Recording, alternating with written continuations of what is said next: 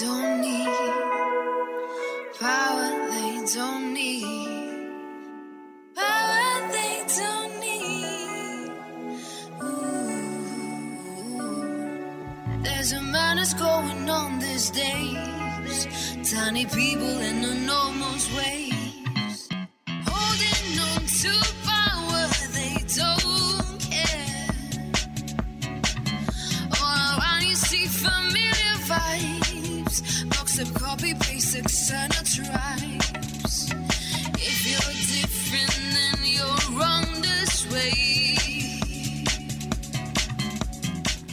Κυρίες, δεσποινίδες και κύριοι, φίλοι και φίλες, γεια σας.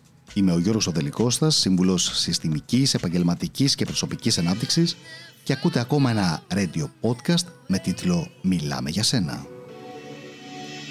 We will never grow,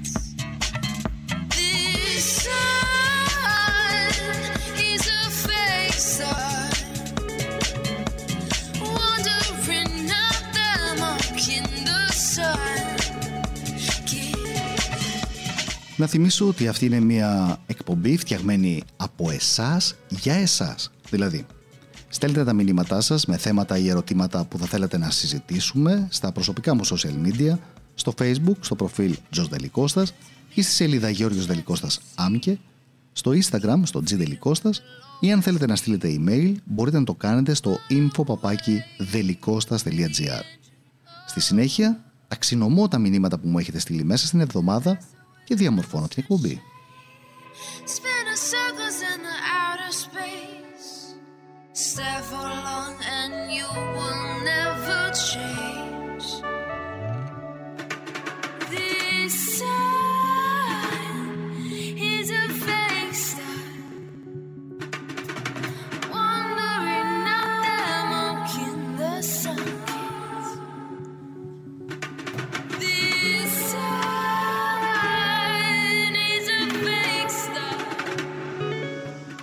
σημερινό επεισόδιο θα μιλήσουμε για ένα θέμα που τον τελευταίο καιρό όλο και περισσότεροι μου το ζητούν στα μηνύματά τους. Ένα θέμα που το βλέπουμε να προβάλλεται όλο και περισσότερο στα μέσα ενημέρωσης. Θα μιλήσουμε λοιπόν για το bullying.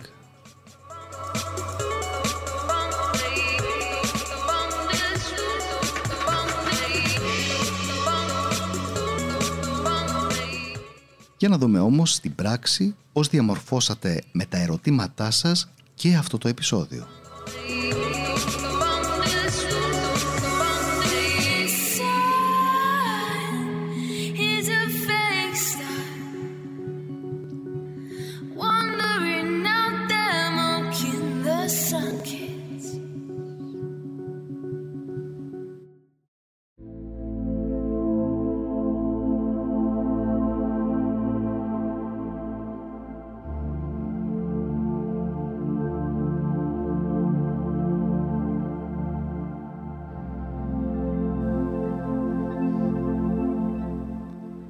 Καταρχήν να ξεκινήσουμε με το να δούμε τι είναι bullying.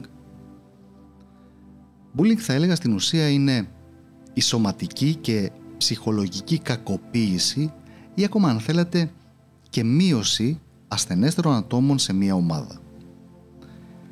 Πολλοί το bullying ε, το ταυτίζουν ε, με φαινόμενα που διαδραματίζονται σε σχολικά περιβάλλοντα αν και όπως καταλαβαίνετε αυτό δεν ισχύει σε καμία περίπτωση. Μια και δεν μπορεί να εμφανιστεί και μόνο εκεί. Εμφανίζεται σε οποιαδήποτε ηλικία και σε οποιαδήποτε κοινωνική ομάδα.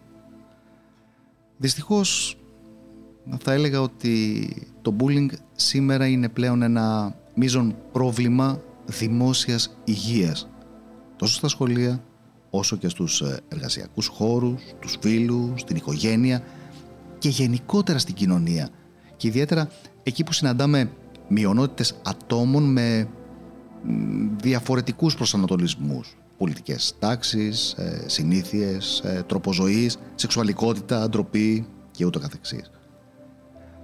Είναι επίσης ε, αλήθεια ότι οι μειονότητες και οι άνθρωποι με σωματικές αναπηρίες ή πνευματικές υστερήσεις πέφτουν συχνά θύματα επανελειμμένου bullying, απομόνωσης και άλλων κακοποιήσεων. Το bullying ε, περιλαμβάνει τρία βασικά είδη κακοποίησης. Το πρώτο είναι η συναισθηματική κακοποίηση. Το δεύτερο, η λεκτική κακοποίηση. Και το τρίτο φυσικά, η σωματική κακοποίηση. Συνήθως θα έλεγα ότι πρόκειται για ανεπαίσθητες μεθόδους εξαναγκασμού όπως ε, η ψυχολογική χειραγώγηση. Τώρα, τα είδη του εκφοβισμού είναι πολύ διαφορετικά, καθώς βέβαια και οι μέθοδοι με τα οποία εφαρμόζονται. Σε γενικές όμως γραμμές, ο επιτιθέμενος έχει πάνω στο θύμα είτε σωματική είτε αριθμητική υπεροχή. Οι συνέπειες τώρα του εκφοβισμού αφορούν όλους τους εμπλεκόμενους μέσα σε βάθος χρόνου. Αλλά φυσικά το μεγαλύτερο αντίκτυπο έχει βέβαια το θύμα. Το bullying κυμαίνεται από την απλή μορφή εκφοβισμού σε πιο σύνθετες ε, μορφές στις οποίες ο Νταΐς, ας μου επιτραπεί η λέξη, ενδέχεται να έχει έναν ή περισσότερους φίλους που μπορεί να φαίνεται ότι είναι πρόθυμοι να βοηθήσουν τον αρχινταΐ στις ε, δραστηριότητες του. Ο εκφοβισμός γενικά να ξέρετε ότι είναι δυνατόν να λαμβάνει χώρα μεταξύ και κοινωνικών ομάδων και κοινωνικών τάξεων ακόμα και μεταξύ χωρών. Υπερβολική εθνικοφροσύνη, σοβινισμός και ούτω καθεξής. Απλά βέβαια εδώ να αναφέρω για να κλείσω αυτή την εισαγωγή ότι ως bullying θα μπορούσαμε κάλλιστα να χαρακτηρίσουμε και την γραφειοκρατική παρενόχληση ή ακόμα, προσέξτε, την ανούσια επιβολή περιορισμών ή απαιτήσεων. Ο έχων όταν ακούει, ακούέτο. Όπως καταλαβαίνετε είναι αδύνατον μέσα σε μια τέτοια εκπομπή, ένα τέτοιο radio podcast να εξαντλήσουμε το όλο θέμα. Γι' αυτό το λόγο σήμερα θα εστιάσουμε στο bullying που λαμβάνει χώρα στα σχολεία μια και τα περισσότερα μηνύματά σας, οι περισσότερες ερωτήσεις σας εστιαζόταν πάνω σε αυτό. Λοιπόν, μεγάλο μέρος της ε, καθημερινότητας των παιδιών λαμβάνει χώρα στο σχολείο. Η υπόλοιπη ημέρα είναι συνήθως γεμάτη από εξωσχολικές δραστηριότητες, φροντιστήριο, διάβασμα κλπ. Συνεπώς, οι 7 ώρες που αφιερώνται στο σχολείο θα πρέπει να είναι ώρες ηρεμίας, μάθησης και φυσικά κοινωνικοποίησης. Δυστυχώς όμως για ορισμένους μαθητές αυτό δεν είναι δεδομένο. Αντί να απολαμβάνουν όσο το δυνατόν γίνεται το σχολείο ή έστω να πηγαίνουν με ουδέτερη διάθεση, καταλήγουν να το μισούν ή να το φοβούνται. Η αλήθεια είναι ότι το bullying στο σχολείο μπορεί να πάρει πολλές μορφές και σίγουρα δεν επηρεάζει μόνο το θύμα αλλά και τον θήτη. Δηλαδή, φυσικά το παιδί που βρίσκεται στη θέση του θύματος είναι αυτό που μειονεκτεί στη συγκεκριμένη φάση. Στην πραγματικότητα όμως, αν κοιτάξουμε την ε, γενικότερη εικόνα και τα δύο παιδιά χρειάζονται βοήθεια. Πριν όμως δούμε ε, την κάθε περίπτωση ξεχωριστά, ας δούμε τι θα μπορούσαμε να χαρακτηρίσουμε ως bullying. Καταρχήν την χρησιμοποίηση ε, υβριστικών ή περιπεκτικών εκφράσεων. Θα μπορούσαμε να χαρακτηρίσουμε ως bullying τις ε, απειλές και τον εκβιασμό, την σωματική βία, χτυπήματα, τσιμπήματα, δαγκονιές, ε, σπροξήματα, ε, τις κλοπές, τις ζημιές στην ε, προσωπική περιουσία εντός εισαγωγικών κάποιου, ε, την επιδιωκόμενη απομάκρυνση των φίλων, ε, σκεμμένο ή συχνό αποκλεισμό μαθητών από κοινωνικές δραστηριότητες. Ε, θα μπορούσαμε να πούμε ότι bullying είναι και η διάδοση κακοηθών και ψευδών ε, θυμών ή εκβιαστικά τηλεφωνήματα ή τηλεφωνήματα σε ακατάλληλες ώρες χωρίς ε, απάντηση, αναπάντητες Και τέλος φυσικά εννοείται το ηλεκτρονικό bullying μέσω των κινητών πλέον, των smartphone ε, ή γενικά του διαδικτύου. Το τελευταίο αποτελεί νεότερη μορφή και είναι γνωστό ως ε, cyberbullying. Πρόσφατα μάλιστα, αν θυμάμαι καλά, κυκλοφόρησε και ένα σχετικό παιχνίδι με, με βίντεο κτλ. Αλλά ας δούμε όμως την κάθε περίπτωση του κάθε εμπλεκόμενου ξεχωριστά. Και θα έλεγα να ξεκινήσουμε μάλλον από το παιδί που εκφοβίζει, αυτός που κάνει το bullying. Ας δούμε ένα προφίλ.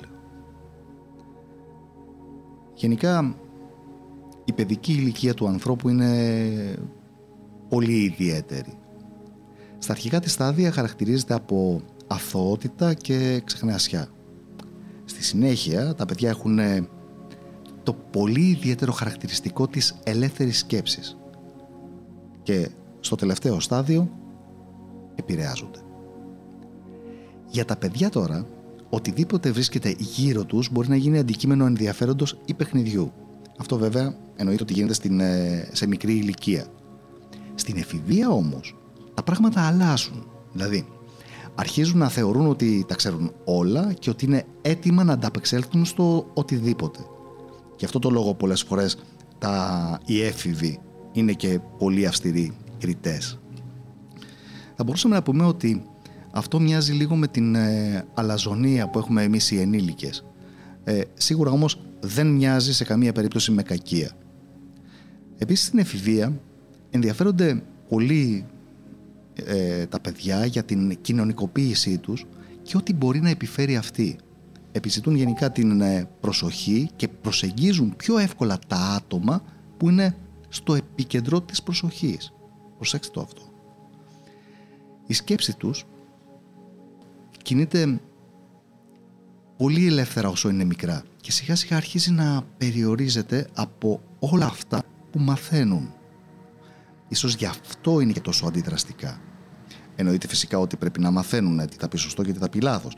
Αλλά προσέξτε, με υποστηρικτικό και όχι βεβαιασμένο τρόπο. Έτσι κι αλλιώς τα πιτσιρίκια επηρεάζονται και μιμούνται. Αυτό σημαίνει ότι ακόμα κι αν δεν έχουν διδαχθεί κάτι, το πιο πιθανό είναι να έχουν μία ιδέα αυτού του πράγματος και να το εφαρμόσουν από μόνα τους. Σε μια λοιπόν πρώτη επιφανειακή άποψη βλέπουμε ότι τα παιδιά συμπεριφέρονται με πολύ συγκεκριμένα μοτίβα.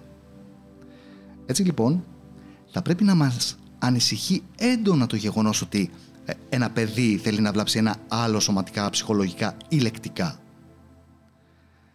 Ας αναφέρω για όσους δεν το έχουν ψάξει σε βάθος το θέμα ε, όταν ένα παιδί εκφοβίζει συνήθως τι κάνει. Σε πρώτη φάση βρίζει άλλα παιδιά.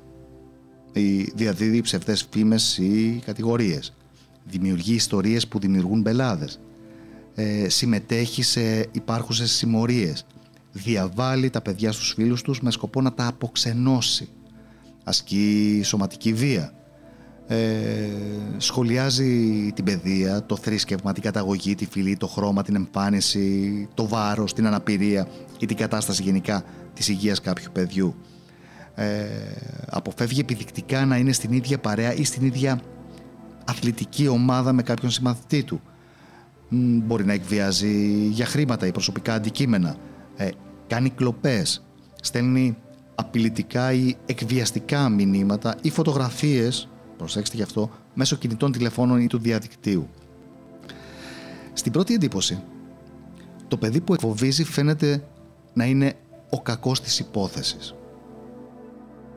Δεν είναι όμως. Η πράξη του είναι κακιά. Αυτό δεν το συζητάμε. Αυτό όμως είναι απλώς ένα παιδί το οποίο εκείνη τη στιγμή μιμείται κάποιον. Θέλει να εντυπωσιάσει κάποιον που ανταγωνίζεται, ξέρω εγώ, ή ακόμα να εκτονώσει τα συναισθήματα πίεσης που νιώθει.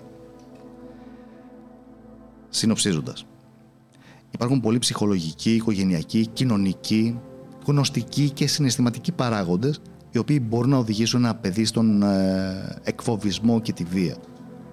Είναι πάρα πολύ σημαντικό να δοθεί ιδιαίτερη προσοχή και να γίνουν αντιληπτές οι αιτίες αυτές της συμπεριφοράς. Στη συνέχεια πρέπει να βρεθεί τρόπος για να βοηθηθεί το παιδί ψυχολογικά, να έχει υποστήριξη και να του γίνουν κατανοητοί οι λόγοι για τους οποίους δεν πρέπει να ασκεί βία. Προσέξτε εδώ κάτι. Αν χαρακτηρίσεις κάποιον ως ε, ταραχοποιό, είναι πολύ εύκολο στη συνέχεια να τον αφήσεις τη μοίρα του. Πολλές φορές ίσως και ασυνείδητα για τιμωρία. Οκ. Αυτό όμως είναι τεράστιο λάθος. Στην ουσία, με αυτόν τον τρόπο, απλά βεβαιώνεις ότι για το συγκεκριμένο παιδί έχει καθοριστεί ήδη ο δρόμος του και αυτό δεν μπορεί να αλλάξει. Τα παιδιά όμως φίλοι μου είναι εύπλαστα όντα. Ο χρόνος που αφιερώνουμε σε αυτά ποτέ μα ποτέ δεν πάει χαμένος. Ας περάσουμε όμως τώρα και στο παιδί που δέχεται τον εκφοβισμό, που δέχεται το, το bullying. Εννοείται ότι τα χαρακτηριστικά για τα οποία μιλήσαμε προηγουμένως ισχύουν για όλα τα παιδιά. Απλά δεν τα εκδηλώνουν με τον ίδιο τρόπο. Υπάρχουν παιδιά που μπορεί να είναι πιο χαμηλών τόνων και να επιλέγουν την απομόνωση μέχρι ένα βαθμό ή να επιλέγουν να κερδίσουν την προσοχή των γύρων τους με τρόπους ίσως μη συνηθισμένους για τους συνομιλικούς τους. Αυτό πολλές φορές ορισμένα παιδιά φαίνεται ε, σαν δείγμα αδυναμίας με αποτέλεσμα να θεωρούνται εύκολοι στόχοι για εκφοβισμό. Τα ίδια παιδιά τώρα, προσέξτε, δεν αντιδρούν στην επίθεση που δέχονται και πολλές φορές τη συγκαλύπτουν μάλιστα προκειμένου να μην στοχοποιηθούν περισσότερο με οποιοδήποτε καινούριο τρόπο. Οι επιπτώσεις του εκφοβισμού πάνω τους είναι πολλές και σοβαρές. Αν δεν γίνει γρήγορα αντιληπτό από κάποιον ενήλικα το γεγονός ότι ένα παιδί έχει πέσει θύμα εκφοβισμού στο σχολείο, είναι πολύ πιθανό το παιδί αυτό να εμφανίσει εκτός από διαταραχή συμπεριφοράς και ψυχολογικά όπως κατάθλιψη και ψυχοσωματικά προβλήματα. Όπως για παράδειγμα ε, πονοκεφάλους, ε, πόνο στην κοιλιά, ενούρηση, διαταραχές ύπνου, άγχος, χαμηλή αυτοεκτίμηση, φοβίες, Πολλές φορές αυτά τα παιδιά δεν μπορούν να μείνουν μόνα τους, δεν μπορούν να κοιτάξουν τον συνομιλητή στα μάτια, τους, στα μάτια του και ούτω καθεξής. Ο ενήλικας θα πρέπει εδώ να φροντίσει ώστε το θύμα, εντός αγωγικών η λέξη, να νιώσει ασφαλές και να καταλάβει ότι πάντα θα έχει το δικαίωμα να αντιδράει στα πράγματα που δεν του αρέσουν. Είναι αναγκαίο να του δοθεί η δυνατότητα ψυχολογικής υποστήριξης ώστε να μπορέσει να νιώσει ξανά την αυτοπεποίθησή του και να μην κατηγορήσει ποτέ τον εαυτό του για αυτό που συνέβη. Γιατί πολλές φορές αυτά τα παιδιά κατηγορούν τον ίδιο τους τον εαυτό ότι αυτά είναι υπεύθυνα που τους ασκήθηκε βία, τους ασκήθηκε το bullying. Επιπλέον, είναι εξίσου σημαντικό να γίνει κατανοητό ότι είναι θύμα στη συγκεκριμένη σειρά των γεγονότων. Αυτά τα γεγονότα δεν θα το χαρακτηρίζουν για όλη τη ζωή. Όπως ακριβώς ισχύει βέβαια και για τον θήτη. Παρ' όλα αυτά, ε, στο δεύτερο μέρος της εκπομπής θα δούμε λίγο περισσότερα με το τι πρέπει να κάνει η κάθε εμπλεκόμενη πλευρά στην περίπτωση του bullying. Αυτό που θα πρέπει να συνειδητοποιήσουμε όλοι μας είναι το εξής. Καλός ή κακός, το bullying στα σχολεία είναι μια σχέση σχεδόν συντήρησης θα έλεγα μεταξύ του θύματος και του θήτη. Ο ένας χρησιμοποιεί τη δύναμή του σε σημείο κατάχρησης ενώ ο άλλος δεν τη χρησιμοποιεί καθόλου. Παρόλο που υπάρχει ανισότητα δύναμης, συγχρόνως όμως υπάρχει και αμοιβαία ανεπαρκής διαχείριση επιθετικότητας. Αυτό είναι δείγμα προβληματικής συμπεριφοράς και των δύο πλευρών και χρήζει άμεσης προσοχής. Μπορεί να χρειάζονται διαφορετικού είδους προσέγγισης στη διαχείριση του κάθε ρόλου, αλλά κανένας από τους δύο δεν είναι χειρότερος ή καλύτερος. Δεν είναι πιο τυχερός ή άτυχος. Δεν είναι πιο δυνατός ή αδύναμος. Ουσιαστικά, η μία πλευρά πρέπει να μάθει να χρησιμοποιεί την επιθετικότητά της μέσα από σχέσεις προπίδας και να καλλιεργηθεί μέσα από την ε, παιδεία ώστε να φέρει ένα θετικό αποτέλεσμα κοινωνικό. Κοινωνικά, συγγνώμη. Έτσι είναι πιο πιθανό να αποφευχθεί η χρήση με καταστροφικούς και σαδιστικούς όρους. Αντίθετα τώρα, από την άλλη πλευρά, το παιδί θα πρέπει να μάθει να εκφράζει περισσότερο την ε, υγιή επιθετικότητά του. Η ενίσχυση της αυτοπεποίθησης και της αυτοεκτίμησης θα φέρει εμφανής αποτελέσματα στις ε, περιπτώσεις που θα χρειαστεί να υπερασπιστεί τον εαυτό του. Θα νιώθει ασφαλής και θα είναι έτοιμος να αντιμετωπίσει ό,τι χρειαστεί, ειδικά, προσέξτε, αν κινδυνεύει η σωματική ή η ψυχολογική ακαιρεότητα. Πολύ θετικό φυσικά θα ήταν αν και το σχολείο το ίδιο συνέβαλε στο να ληφθούν μέτρα για την αποφυγή τέτοιων καταστάσεων. Η ενημέρωση των μαθητών για τα δικαιώματά τους, ε, η διδασκαλία κατάλληλων τρόπων έκφρασης της επιθετικότητας, η ευαισθητοποίηση των γονέων με ενημερωτικό υλικό πιθανώς είναι λίγα από αυτά τα πράγματα που θα μπορούσαν να γίνουν.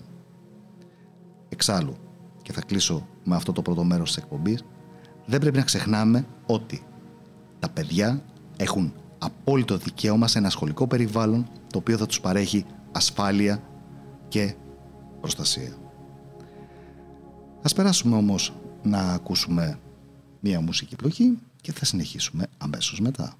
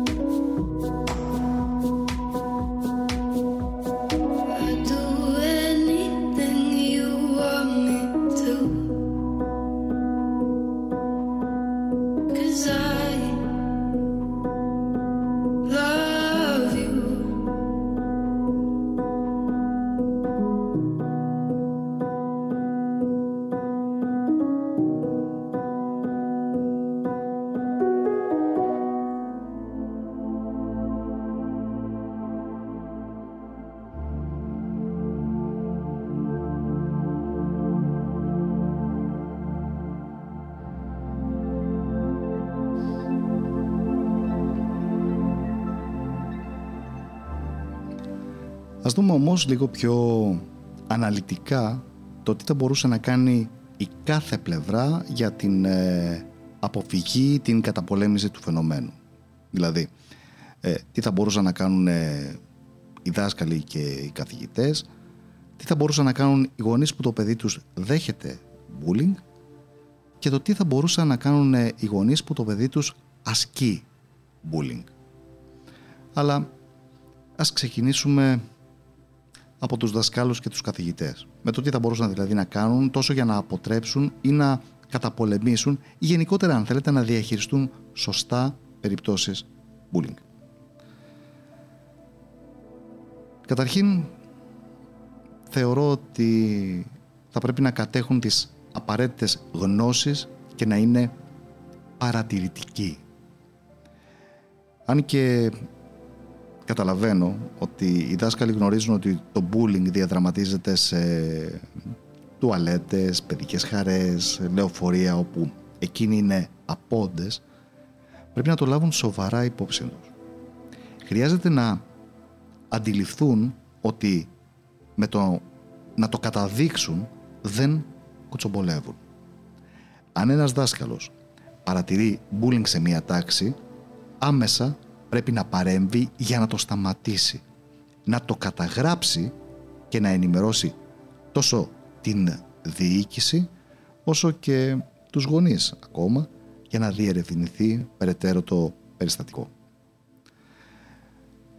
Το δεύτερο είναι αυτό που είπαμε ότι θα πρέπει να ειδοποιηθούν οι γονείς. Οι γονείς, μαθητές, χρειάζεται να είναι μέρος της λύσης και να δημιουργηθούν ομάδες που ε, θα φροντίσουν για την καλλιέργεια της ε, εξάλληψης του εκφοβισμού. Οι μαθητές μπορούν να ενημερώσουν τους ε, γονείς για τις νέες τεχνολογικές μεθόδους γενικά που χρησιμοποιούνται ε, για το bullying, όπως το είπαμε προηγουμένως, το cyber bullying. Είναι πάρα πολύ σημαντικό. Ένα άλλο πράγμα που θα μπορούσαν να κάνουν στα σχολεία είναι να ενημερώσουν αμέσως τον ε, σχολικό ψυχολόγο, αν υπάρχει βέβαια, ώστε να φροντίσει με τη σειρά του την ψυχική αποκατάσταση του θύματος και να οριοθετήσει το ζήτημα με τους γονείς αλλά και τους δράστες. Προσέξτε. Αλλά παρόλα αυτά ας σας τα πω ακόμα πιο απλά. Να ενημερώσουν τους δράστες, τα θύματα και τους μάρτυρες. Για να, να αποφευχθούν καταστροφικές συνέπειες ε, για τη μετέπειτα γενικά ζωή τους. Θα πρέπει να μην είναι παθητικοί δέκτες ή επιθετικοί αλλά να βοηθηθούν να αντιμετωπίσουν το πρόβλημα. Και προσέξτε είναι πολύ σημαντικό οι μάρτυρες να μην φοβούνται να αποκαλύψουν την αλήθεια ένα άλλο πράγμα που θα έλεγα που πρέπει να κάνουν στην πράξη οι καθηγητές αλλά και οι γονείς είναι να γίνουν παραδείγματα οι ίδιοι για τα παιδιά. Να συμβουλεύσουν τα παιδιά να είναι σε επαγρύπνηση και να έχουν αυτοπεποίθηση. Όλοι έχουν το δικαίωμα στη διαφορετικότητα. Αυτό πρέπει να γίνει σαφέστατο.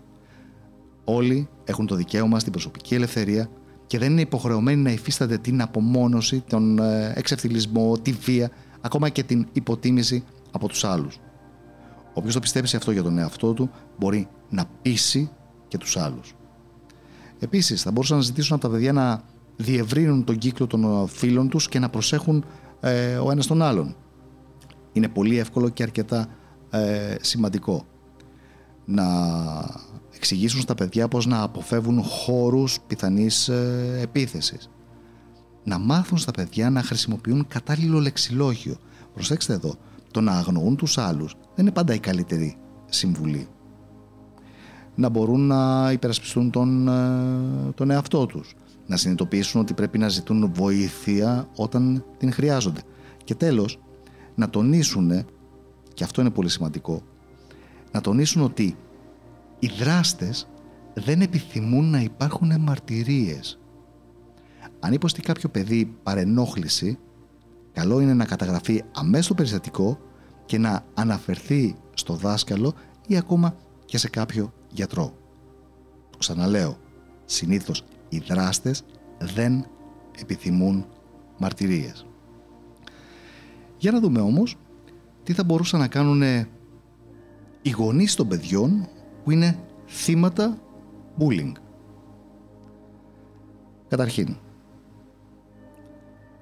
σας καταλαβαίνω απόλυτα. Πρέπει να είστε ιδιαίτερα παρατηρητικοί.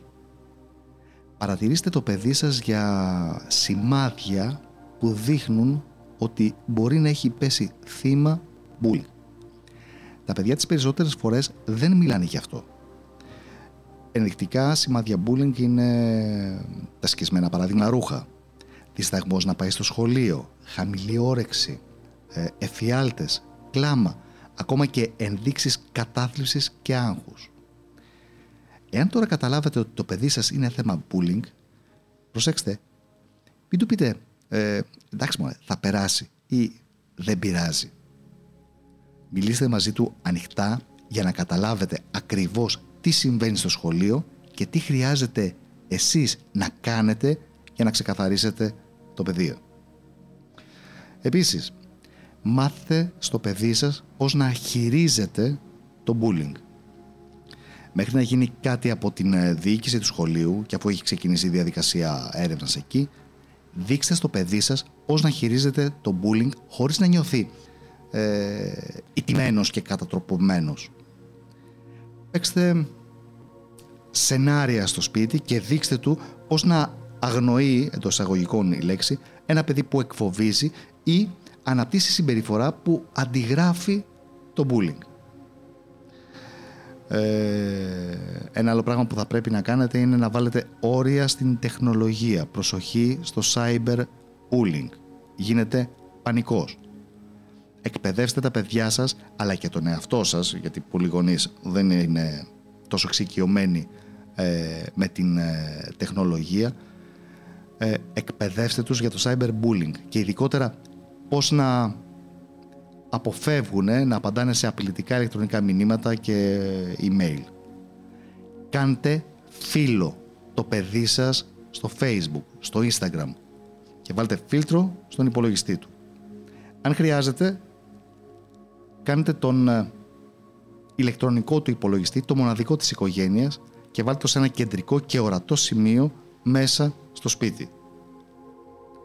Τώρα, εάν δώσετε κινητό τηλέφωνο στο παιδί, σκεφτείτε καλά εάν θα έχει κάμερα. Δώστε του να καταλάβει ότι θα παρακολουθείτε, εντός εισαγωγικών βέβαια και πολύ προσεκτικά εδώ, τα μηνύματά του. Φροντίστε να υπάρχει το κινητό πάντα σε εμφανές σημείο και να αποφεύγεται η χρήση του από το παιδί τις νυχτερινές ώρες. Προσέξτε το. Να αναφέρετε τα περιστατικά στο σχολείο και να απευθυνθείτε ακόμα και πιο υψηλά αν ε, η διεύθυνση του σχολείου δεν σας απαντήσει. Παρ' όλα αυτά, ας σας τα πω ακόμα πιο απλά. Στην πράξη τι μπορείτε να κάνετε. Κουβεντιάστε ήρεμα με το παιδί σας για την εμπειρία του. Καταγράψτε προσεκτικά ό,τι σας είπε το παιδί και ιδιαίτερα για το ποιοι εμπλέκονται στο συμβάν, πόσες φορές συνέβη, πού συνέβη και τι ακριβώς συνέβη. Ενθαρρύνετε το παιδί σας ότι έκανε καλά που σας ε, εκμυστηρεύτηκε το γεγονός. Διαβεβαιώστε το ότι δεν φταίει αυτό για το συμβάν και ότι κανείς και για κανέναν λόγο δεν πρέπει να υφίσταται συμπεριφορές εκφοβισμού. Επίσης εδώ πολύ σημαντικό, προσέξτε το, μην το ενθαρρύνετε σε καμία περίπτωση να εκδικηθεί. Εδώ απευθύνομαι κυρίως στους μπαμπάδες που το έχω συναντήσει πάρα πολλές φορές αυτό. Εξηγήστε του πως οτιδήποτε ε, υποπέσει στην αντίληψή του στο μέλλον θα πρέπει να το αναφέρει αμέσως τόσο στο δάσκαλο όσο και στους ίδιους τους γονείς. Κλείστε ένα ραντεβού με το δάσκαλο του παιδιού σας. Εξηγήστε αναλυτικά στο δάσκαλο το πρόβλημα που αντιμετωπίζει. Προσέξτε λίγο, όταν κουβεντιάζετε με το δάσκαλο, προσπαθήστε να παραμείνετε ήρεμοι και να έχετε στο νου σας ότι ο δάσκαλος μπορεί να μην γνωρίζει καθόλου το περιστατικό ή να έχει ακούσει αλληλοσυγκρουόμενες απόψεις. Γι' αυτό να είστε όσο πιο σαφείς γίνεται για το συμβάν που σας περιέγραψε το παιδί σας και να δώσετε συγκεκριμένα ημερομηνίες, τόπο, ονόματα και άλλων παιδιών που εμπλέκονται. Προσωπικά θα σημείωνα και τις τυχόν ενέργειες που θα κάνει το σχολείο. Ρωτήστε εάν και πώς μπορείτε να βοηθήσετε εσείς οι ίδιοι. Γενικά θα έλεγα να είστε σε συνεχή επικοινωνία με το σχολείο και να ενημερώνετε σε τακτά διαστήματα τον δάσκαλο αν υπάρχει βελτίωση ή αν συνεχίζονται τα προβλήματα. Αν τώρα ε, για τον ΑΒ τρόπο δεν είστε ευχαριστημένοι με την πολιτική του σχολείου, ενημερωθείτε για την ε, anti-bullying ε, πολιτική του σχολείου και εφόσον υπάρχει δείτε εάν ακολουθήθηκαν οι προβλεπόμενες διαδικασίες. Σε ορισμένα σχολεία βέβαια δεν περιορίζονται μόνο στο να ενημερώνουν τα παιδιά για το bullying αλλά τα εκπαιδεύουν πώς να αμήνονται όταν αντιμετωπίζουν επίδοξους bullies και ούτω καθεξής. Το έχω δει και αυτό. Επίσης θα έλεγα συζητήστε το πρόβλημα με άλλους γονείς και με το σύλλογο γονέων. Θα βοηθήσει πάρα πολύ. Κλείστε ένα ραντεβού με τον, ε, τον διευθυντή ή τη διευθύντρια και μιλήστε διεξοδικά για το συμβάν. Εάν δεν σας βοηθήσει, απευθυνθείτε στους ανωτέρους του. Ας δούμε όμως και τι χρειάζεται να κάνουν οι γονείς που τα παιδιά τους ασκούν bullying. Εκπαιδεύστε το παιδί σας γενικά για το bullying. Είναι πιθανό το παιδί σας να μην γνωρίζει πόσο επικίνδυνο είναι αυτό που κάνει. Θυμήστε του ότι έχει και νομικές συνέπειες ο εκφοβισμός αυτός. Δημιουργήστε ένα αίσθημα ασφάλειας στο σπίτι σας. Τα παιδιά μαθαίνουν τη συμπεριφορά τους από τους γονείς τους. Όταν τα παιδιά εκτίθενται σε μια επιθετική συμπεριφορά ή σε ένα πολύ αυστηρό περιβάλλον στο σπίτι, είναι πιθανόν να προχωρήσουν σε bullying στο σχολείο. Επίσης θα έλεγα να αναζητήσετε σημάδια αυτοεκτίμησης. Τα παιδιά με χαμηλή αυτοεκτίμηση συχνά εκφοβίζουν άλλους για να νιώθουν τα ίδια καλύτερα. Ακόμα και τα παιδιά που δείχνουν να είναι δημοφιλή μπορούν να υιοθετήσουν παρόμοια συμπεριφορά. Προσέξτε το αυτό. Αυτές οι συμπεριφορές χρειάζεται να καταδειχθούν από τους γονείς και να πειθαρχηθούν. Αλλά και εδώ, ας σας το πω ακόμα πιο απλά, το τι θα μπορούσατε να κάνετε στην πράξη.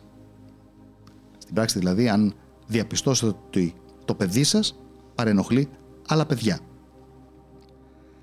Εξηγήστε του ότι αυτό που κάνει είναι απαράδεκτο και κάνει τα άλλα παιδιά δυστυχισμένα.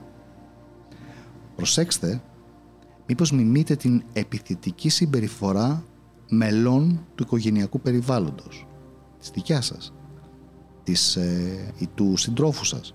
Προσέξτε το αυτό. Κουβεντιάστε με τους δασκάλους του. Μην τρέψετε, δεν είναι κακό, το παιδί σας βοηθάτε να το επενείτε και να το στηρίζετε όταν βλέπετε ότι κάνει προσπάθειες να βελτιώσει τη συμπεριφορά του. Και βασικότερο από όλα, βεβαιωθείτε ότι γνωρίζει ότι το αγαπάτε. Και για να κλείσω τη σημερινή εκπομπή θα ήθελα να απευθυνθώ να ήθελα να μιλήσω ε, για ένα θέμα το οποίο είναι πάρα πολύ σημαντικό για μένα. Ίσως το σημαντικότερο όλων. Ξέρω από τα μηνύματά σας ότι αυτή τη στιγμή ακούνε παιδιά που σήμερα είναι θύματα βίας και σχολικού εκφοβισμού.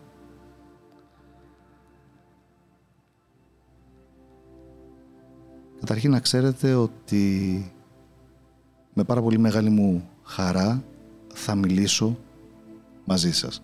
Με τον κάθε έναν ξεχωριστά. Από, με όλους εσάς που μου στείλατε τα συγκεκριμένα μηνύματα. Παρ' όλα αυτά, επειδή ξέρω ότι υπάρχουν και άλλοι οι οποίοι ναι μεν ακούνε αλλά δεν έχουν στείλει μήνυμα θα προσπαθήσω από εδώ να σας πω μερικά πραγματάκια τα οποία ελπίζω να σας βοηθήσουν. Καταρχήν, ξέρω πάρα πολύ καλά τι τραβάτε, τι νιώθετε αυτή τη στιγμή. Όταν έχουμε ένα περιστατικό bullying, όταν δέχεστε έναν εκφοβισμό με όποια μορφή, θα έλεγα ότι το σημαντικότερο από όλα είναι να προσπαθήσετε να παραμείνετε ψύχρεμοι μετά το οποιοδήποτε περιστατικό. Θα σας βοηθούσε πάρα πολύ να σταθείτε δίπλα στους ε, φίλους σας. Ακούστε τι έχουν να πούν, σταθείτε δίπλα τους, μιλήστε ανοιχτά για το τι συμβαίνει. Επίσης, ε, όταν δέχεστε την οποιαδήποτε μορφή εκφοβισμού, μιλήστε. Πείστε τους. Πείτε τους να σταματήσουν. Και προσπαθήστε να απομακρυνθείτε από τον τόπο που συμβαίνει το γεγονός όσο το δυνατόν πιο γρήγορα γενικά γίνεται. Να θυμάστε ότι όσοι ασκούν εκφοβισμό σε, σε άλλους, σε άλλα παιδιά, είναι εκείνοι που βιώνουν περισσότερο πόνο από εσάς που επιδιώκουν να πληγώσουν. Ε, βλέπω εδώ ένας φίλος μου, ένας φίλος μας λέει για το cyberbullying. Ε, στην περίπτωση του cyberbullying θα σου έλεγα να βγεις από το διαδίκτυο και να μην ξαναμπείς μέσα ε, μέχρι τουλάχιστον να ενημερώσεις τους γονείς σου για το περιστατικό. Ε, διέγραψε τους λογαριασμούς των κοινωνικών δικτύων των ατόμων που σε εκφοβίζουν. Πριν το κάνεις όμως αυτό, αποθήκευσε μία εικόνα από την οθόνη, κάνε ένα screenshot όταν σε εκφοβίζουν, έτσι ώστε στο μέλλον να μπορείς να το δείξεις και στους γονείς και στους καθηγητές και να το χρησιμοποιήσεις ως ε, αποδεικτικό στοιχείο θα έλεγα. Μίλησε σε κάποιο πρόσωπο που εμπιστεύεσαι.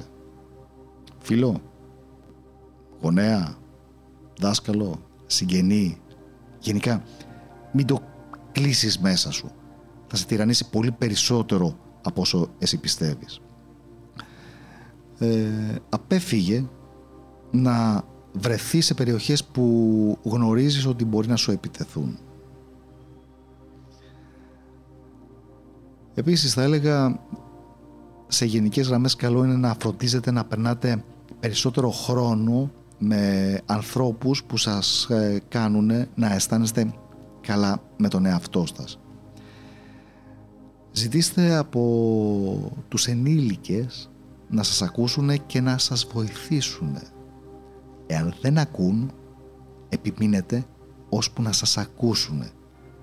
Γιατί είναι πάρα πολύ σημαντικό να εξηγήσετε το τι συμβαίνει στη ζωή σας. Ε, αναγνωρίστε εάν νιώθετε σημάδια κόπωσης, λύπης, φόβου, μοναξιάς, δυσκολία συγκέντρωσης και απροθυμία γενικά ε, να πάτε στο σχολείο. Μιλήστε με τους γονείς σας ή με κάποιον ψυχολόγο ή με κάποιον ε, coach, οτιδήποτε. Μιλήστε για τα συμπτώματα αυτά. Αν αισθάνεστε επίσης λυπημένοι ή ανασφαλείς, πάντα μα πάντα ψάξτε να βρείτε βοήθεια. Και φυσικά εδώ όπως καταλαβαίνετε καλύτερα να βρείτε έναν ε, έμπειρο ενήλικα. Παρ' όλα αυτά, θα ξαναπώ για ακόμα μία φορά και θα κλείσω την ε, εκπομπή αυτή. Αν νιώθετε άνετα, επικοινωνήστε μαζί μου για να συζητήσουμε ακριβώς το τι παίζει και το τι χρειάζεται να κάνετε.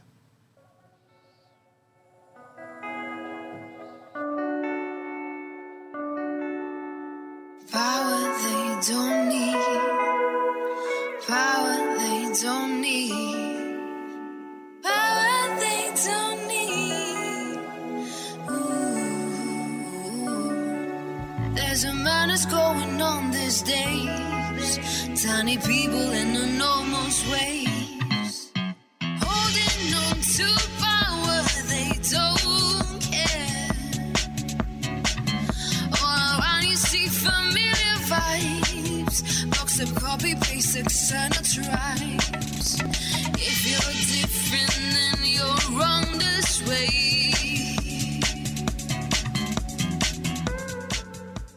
Το Willy φίλοι μου δεν είναι εύκολο ορατό, καθώς τα παιδιά θεωρούν σημάδι προσωπικής αδυναμίας να μιλήσουν γι' αυτό, ειδικά στους γονείς τους. Εμείς, ως γονείς, οφείλουμε να δημιουργήσουμε το κατάλληλο κλίμα για να είναι ασφαλή τα παιδιά μας, ώστε να εκφράζονται ή να αποτρέψουμε σημάδια επιθετικής συμπεριφοράς ανάλογα σε ποια πλευρά είμαστε.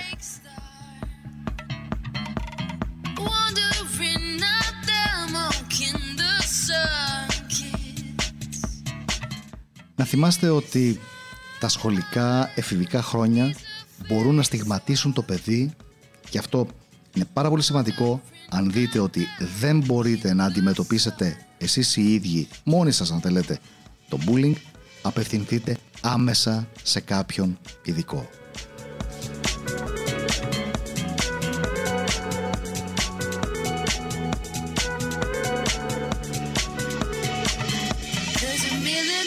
chance you see. Keeping freedom in the lowest speed. Run away with the engine off.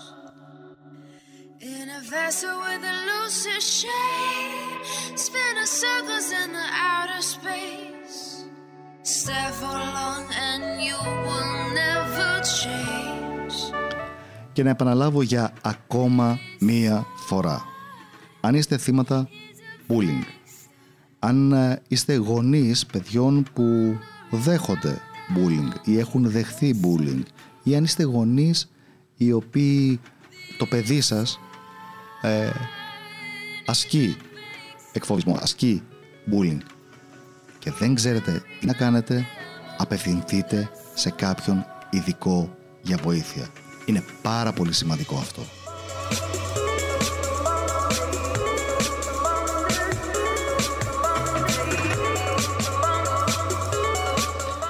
Να ευχαριστήσω όλους και όλες εσάς που και σήμερα ήσασταν μαζί μας.